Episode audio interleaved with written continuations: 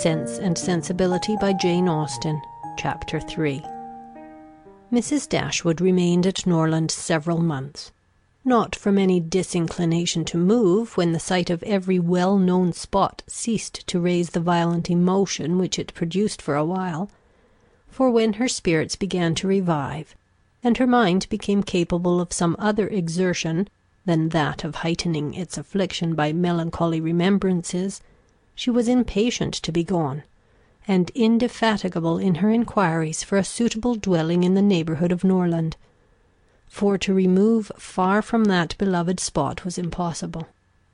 But she could hear of no situation that at once answered her notions of comfort and ease, and suited the prudence of her eldest daughter, whose steadier judgment rejected several houses as too large for their income, which her mother would have approved. Mrs. Dashwood had been informed by her husband of the solemn promise on the part of his son in their favour, which gave comfort to his last earthly reflections. She doubted the sincerity of this assurance, no more than he had doubted it himself, and she thought of it for her daughter's sake with satisfaction; though as for herself she was persuaded that a much smaller provision than seven thousand pounds would support her in affluence. For their brother's sake too, for the sake of his own heart, she rejoiced; and she reproached herself for being unjust to his merit before, in believing him incapable of generosity. His attentive behaviour to herself and his sisters convinced her that their welfare was dear to him; and for a long time she firmly relied on the liberality of his intentions.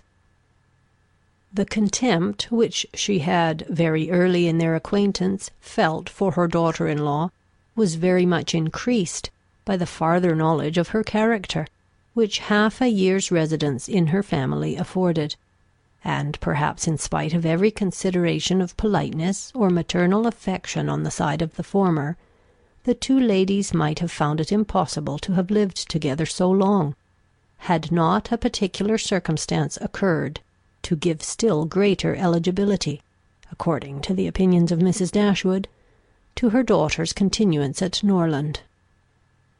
This circumstance was a growing attachment between her eldest girl and the brother of Mrs. John Dashwood, a gentlemanlike and pleasing young man, who was introduced to their acquaintance soon after his sister's establishment at Norland, and who had since spent the greatest part of his time there.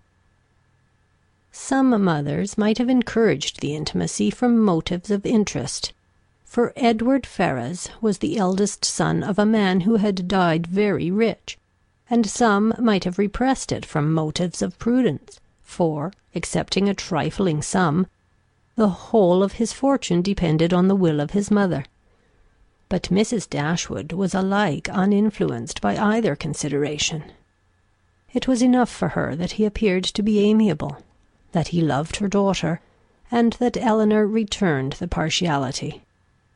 It was contrary to every doctrine of hers that difference of fortune should keep any couple asunder who were attracted by resemblance of disposition, and that Elinor's merit should not be acknowledged by every one who knew her, was to her comprehension impossible. Edward Ferrars was not recommended to their good opinion by any peculiar graces of person or address. He was not handsome, and his manners required intimacy to make them pleasing. He was too diffident to do justice to himself; but when his natural shyness was overcome, his behaviour gave every indication of an open, affectionate heart. His understanding was good, and his education had given it solid improvement but he was neither fitted by abilities nor disposition to answer the wishes of his mother and sister, who longed to see him distinguished as they hardly knew what. They wanted him to make a fine figure in the world in some manner or other. His mother wished to interest him in political concerns; to get him into Parliament, or to see him connected with some of the great men of the day. Mrs. John Dashwood wished it likewise; but in the meanwhile, till one of these superior blessings could be attained, It would have quieted her ambition to see him driving a barouche. But Edward had no turn for great men or barouches. All his wishes centred in domestic comfort and the quiet of private life. Fortunately, he had a younger brother who was more promising. Edward had been staying several weeks in the house before he engaged much of Mrs. Dashwood's attention; for she was, at that time, in such affliction as rendered her careless of surrounding objects. She saw only that he was quiet and unobtrusive, and she liked him for it. He did not disturb the wretchedness of her mind by ill timed conversation. She was first called to observe and approve him farther by a reflection which Elinor chanced one day to make on the difference between him and his sister. It was a contrast which recommended him most forcibly to her mother. "It is enough," said she. "To say that he is unlike Fanny is enough. It implies everything amiable. I love him already." "I think you will like him," said Elinor, "when you know more of him." "Like him! Replied her mother with a smile. I feel no sentiment of approbation inferior to love. You may esteem him. I have never yet known what it was to separate esteem and love. Mrs. Dashwood now took pains to get acquainted with him. Her manners were attaching, and soon banished his reserve. She speedily comprehended all his merits. The persuasion of his regard for Elinor perhaps assisted her penetration but she really felt assured of his worth, and even that quietness of manner, which militated against all her established ideas of what a young man's address ought to be, was no longer uninteresting when she knew his heart to be warm and his temper affectionate.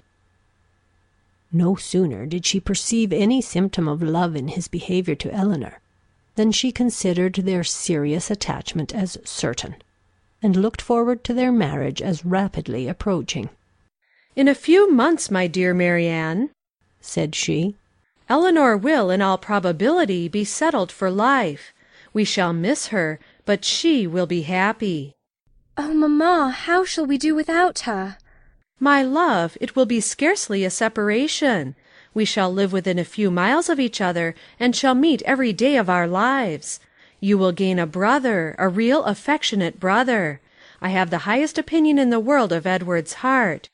But you look grave, Marianne. Do you disapprove your sister's choice?"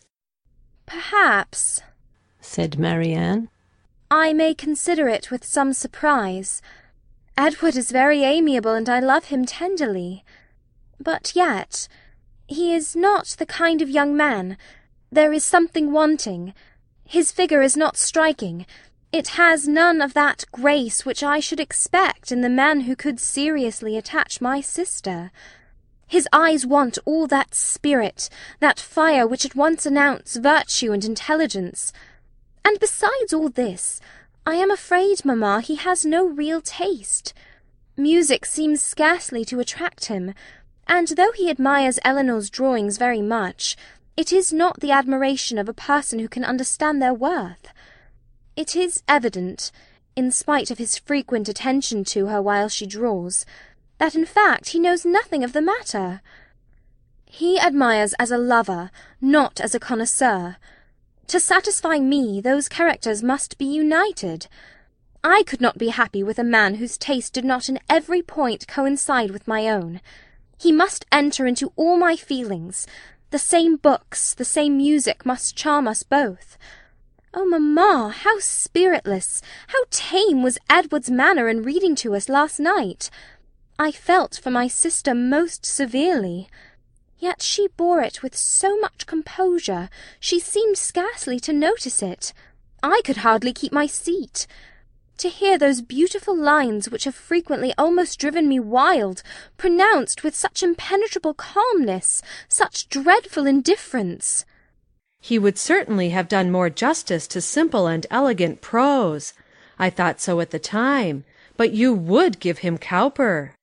Nay, mamma, if he is not to be animated by Cowper. But we must allow for difference of taste. Elinor has not my feelings, and therefore she may overlook it and be happy with him. But it would have broke my heart, had I loved him, to hear him read with so little sensibility. Mamma, the more I know of the world, the more am I convinced that I shall never see a man whom I can really love. I require so much. He must have all Edward's virtues, and his person and manners must ornament his goodness with every possible charm. Remember, my love, that you are not seventeen. It is yet too early in life to despair of such a happiness. Why should you be less fortunate than your mother? In one circumstance only, my Marianne, may your destiny be different from hers. End of chapter 3